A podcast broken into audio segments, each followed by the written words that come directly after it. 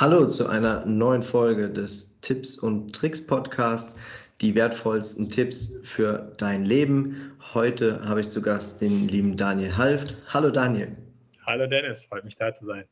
Daniel, was darf ich den Leuten erzählen, wenn sie mich fragen, wer ist Daniel Halft? Ich bin vieles, aber vor allen Dingen bin ich Flexperte. Das ist äh, eine Wortkreation, die ich mal geschöpft habe. Das setzt sich zusammen aus Experte für Flexibilität, Digitalisierung Change. Du hast ja auch ein paar Prinzipien. Eine kenne ich davon. Äh, du sagst einmal die Woche ähm, etwas anderes machen als sonst. Wie, wie, wie praktizierst du das? Indem ich es mache. Äh, ich habe ich hab einfach festgestellt, ich komme also zu meinem Background vielleicht ein bisschen, ich war ursprünglich mal Richter, ähm, eine sehr ähm, starre Tätigkeit, sagen wir mal so. Und ich habe festgestellt, dass man unheimlich schnell in Routinen gefangen ist und eben aufhört, Dinge äh, neu zu machen, sondern macht sie halt so, wie man sie immer getan hat. Und dann bin ich äh, auf den Gedanken gekommen, mich selber dazu trainieren, zu sagen, okay, ich möchte nicht in diese Routinen fallen, sondern ich fange eben an, ähm, Dinge neu zu machen, anders zu machen. Und das kann mal sowas sein, wie man steigt mit dem linken Fuß aus dem Bett aus mhm. ähm, oder man fährt mit einem äh, anderen Arbeitsmittel mal zur Arbeit. Ähm, also eine Mitfahrgelegenheit für einen Kollegen oder eine Kollegin fragen, ob sie einen mitnehmen. Einfach um mal eine neue Perspektive auf Dinge zu haben. Und ähm, ich habe jetzt inzwischen schon einiges durch. Aber letztendlich, also das Leben ist so vielseitig, mir fällt immer wieder was Neues ein. Okay, was kann ich heute vielleicht mal anders machen als das, was ich immer schon gemacht habe? Äh, jetzt weiß ich von dir, dass du natürlich auch das Abenteuer liebst. Ähm, ist es auch immer ein anderes Abenteuer, das du suchst? Manchmal. Also das sind äh, dann so die Highlights, sagen wir mal so. Ich glaube, jede Woche, du spielst vielleicht auf meinen Fallschirmsprung an, mhm. äh, jede Woche ein Fallschirmsprung. das ist äh, aufwendig und teuer. Ähm, deswegen äh, mache ich das sozusagen vielleicht einmal im Monat, einmal alle zwei Monate, so als besonderes Highlight. Brauche ein bisschen Planung.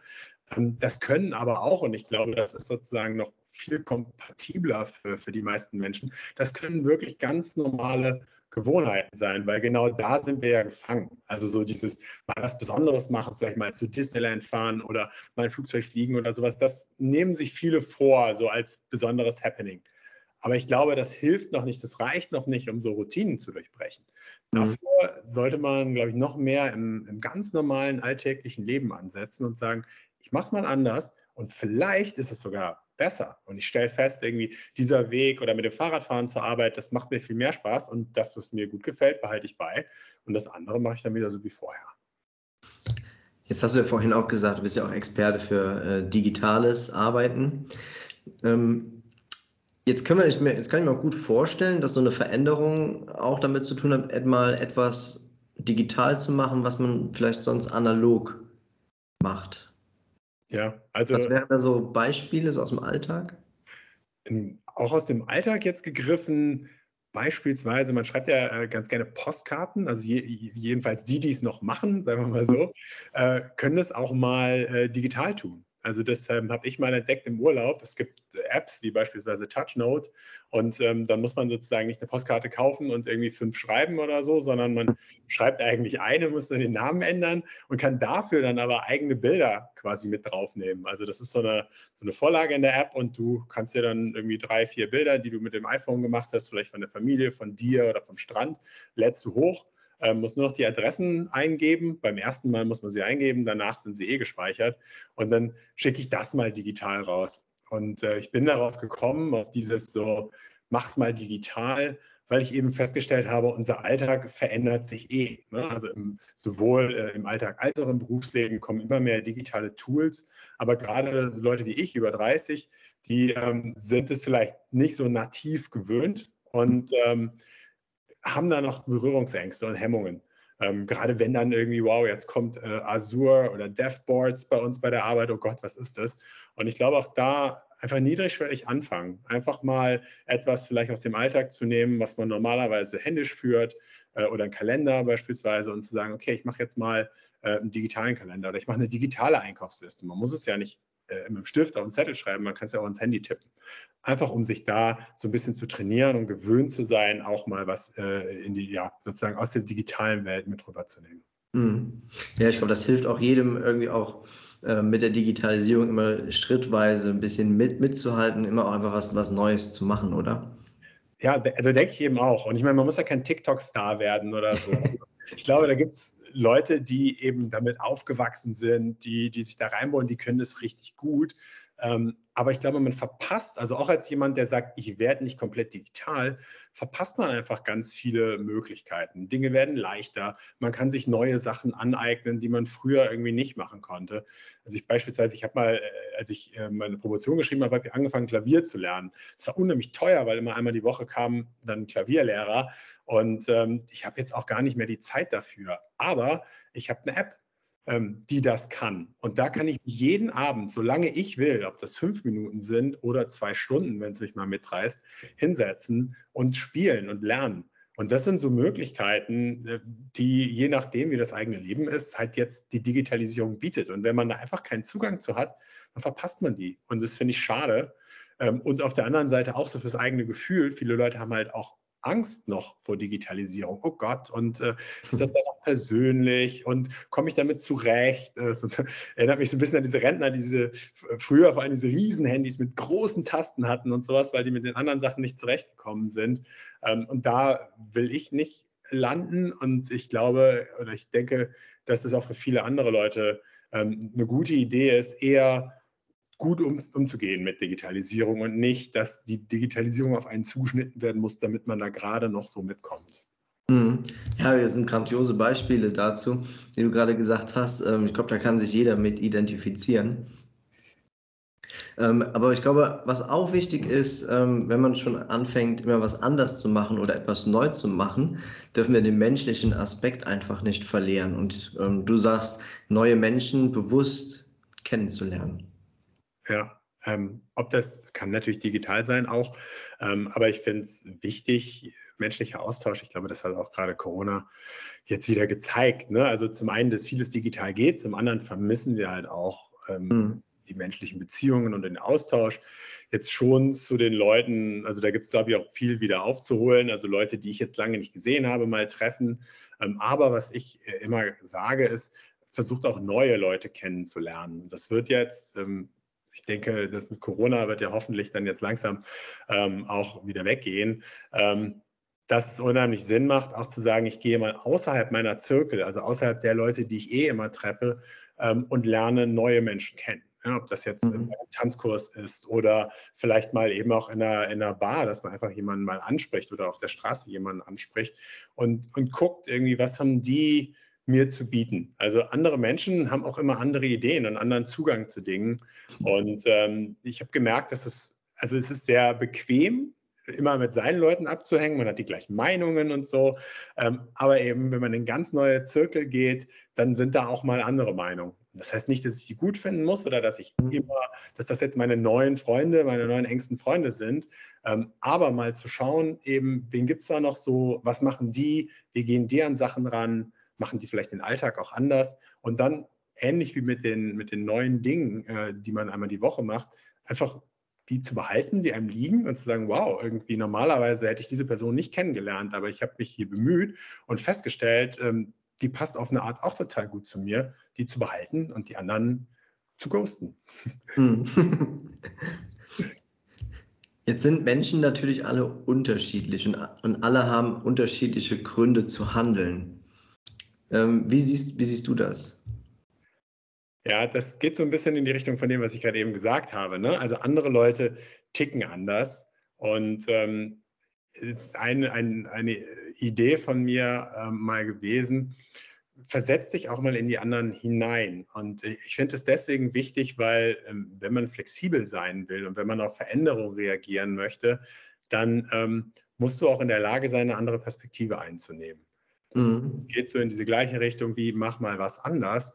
Ähm, andere Leute machen aus anderen Gründen Dinge. Und was, was wir meistens tun, ist, ähm, entweder wir finden das gut, aber häufig ärgern wir uns. Ne? Also jemand äh, nimmt uns die Vorfahrt oder jemand drängelt sich an der Kasse vor und so. Und das, wir sind dann meistens, äh, das ist irgendwie nicht okay, das war jetzt irgendwie blöd von der Person.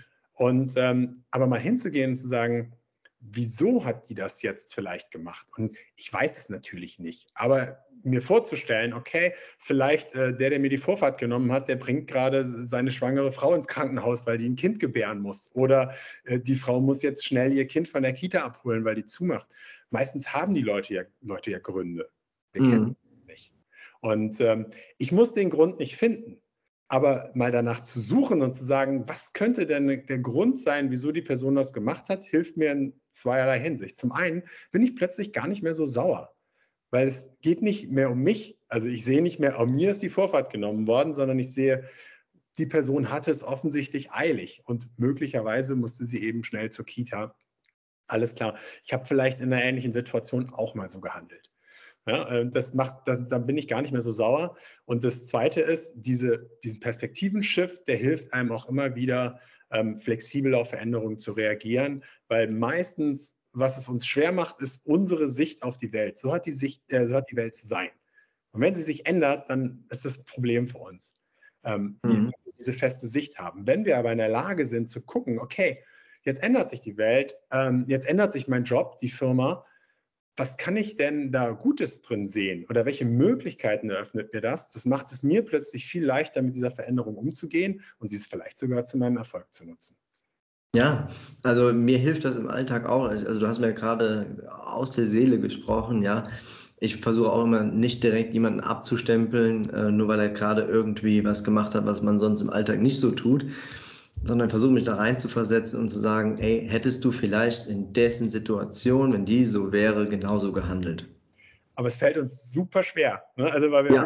meistens so in unserer eigenen Welt sind und äh, ich kämpfe da auch immer wieder mit, dass ich mich dann ärgere und denke, äh, ne, so war, wieso macht die Person das und dann aber, hey komm, äh, vielleicht ne, hat sie ja Gründe und es gelingt mir nicht immer. Aber die hm. paar Male oder die, die Male, die es mir gelingt, ähm, ist es einfach eine unheimliche Entlastung sozusagen für die Seele. Ähm, und ich fühle mich dabei dann gleich besser. Definitiv. Jetzt ist es natürlich auch wichtig, wenn man immer was Neues macht und, und man fängt an, langsam digital zu machen, was man vorher analog gemacht hat und man lernt neue Menschen kennen, darf man, glaube ich, sich selber einfach auch nicht vergessen und ähm, da ist es halt, glaube ich, umso wichtiger, dass wir einen Ausgleich finden. Wie findest du den persönlichen Ausgleich?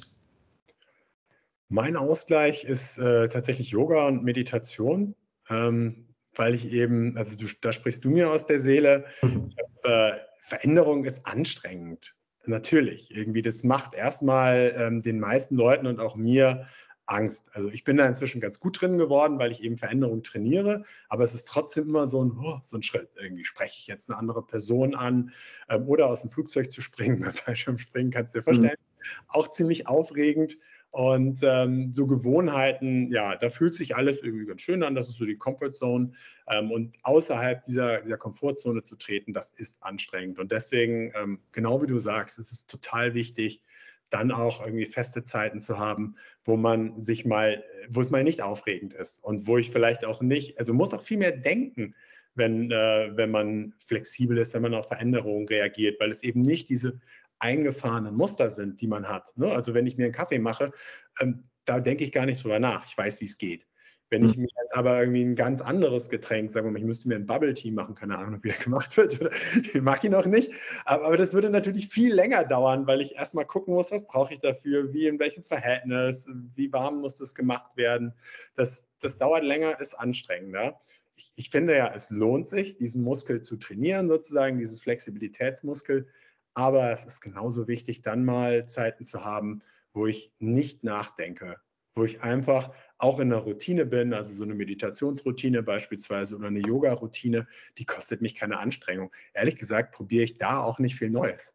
Ja, also ich mache wirklich jeden Morgen fünf Minuten so eine Yoga-Morgen-Routine, die kann ich natürlich im Schlaf, ähm, aber da sage ich eben auch ganz bewusst, da will ich jetzt gar nicht das nächste und das nächste ausprobieren, weil das ist eben meine Zeit, wo ich äh, einfach relaxen kann und äh, in meiner Gewohnheit bleiben kann. Und ich glaube, also Anspannung, Entspannung, also ich habe ja gerade eben schon von Muskeln gesprochen, ist einfach total wichtig. Und je mehr man sich anspannt, weil man irgendwie neue Dinge macht, desto mehr braucht es auch diese Zeiten, wo, man, wo ich mich ganz bewusst entspanne. Mhm. Daniel, jetzt haben wir heute wieder so viel von dir gelernt. Und äh, um das alles mal irgendwie zusammenzufassen, äh, möchte ich so gerade mal wiederholen, damit auch hier ja keine wichtige Botschaft verloren geht. Ähm, wir haben gesagt, einmal die Woche etwas anders machen als sonst. Mhm. Etwas digital zu machen, was man sonst vielleicht analog tut. Kann man auch verbinden übrigens. Ne? Ja, stimmt. gleich in einem erledigt. Dann also, lerne bewusst neue Menschen kennen. Dann erfinde auch die Gründe für die Handlungen anderer Menschen. Da hast du das Beispiel gebracht mit dem äh, Drängler, mit dem Raser, der vielleicht einfach nur seine schwangere Frau gerade in den Kreislauf fährt. Und wenn man andere Leute kennenlernt, dann hört man vielleicht viel mehr Gründe, die man sich selber gar nicht vorstellen konnte. Auch das kann man wieder ganz gut verbinden. Stimmt. Und was halt eben auch ganz wichtig ist bei allem, der persönliche Ausgleich. Und da hast du gesagt, dass Mediation dir da ganz viel hilft und Yoga. Genau, also das ist meiner. Ne? Vielleicht ist es für jemand anderen an seinem Auto rumschrauben äh, oder Rasenmähen oder die Hecke stutzen. Ähm, das kann sich wirklich jeder überlegen. Es muss nur diese Punkte geben, wo, äh, wo ich jetzt gerade nicht nachdenken muss. Daniel, damit sind wir schon am Ende. Ich bedanke mich herzlichst für diese wertvollen Tipps. Super gerne, Dennis. Danke für die Einladung. Es war, war toll. Sehr, sehr gerne. Es hat sich wieder mal gelohnt. Ich, hoffe, ich wünsche dir alles, alles Gute und äh, ich hoffe, wir hören bald wieder mehr von dir. Gerne.